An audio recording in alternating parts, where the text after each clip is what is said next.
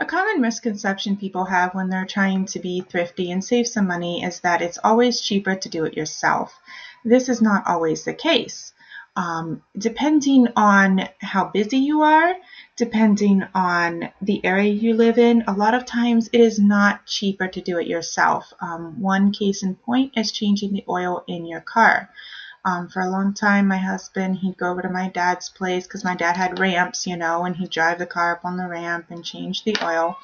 And we spent like 20 to $25 on the oil and filter. Plus, he was working full time and sometimes overtime. So, you know, he'd be doing this late in the evening when he was tired after a long day of work. And we discovered that our local area, like Jiffy Lube or T.O. Haas, you know, any really service station often has coupons. You can search online, you can ask them. Sometimes they have some sort of rewards program, and they'll give you like $10 off of an oil change. So we can get our car oil changed for 30 to $35.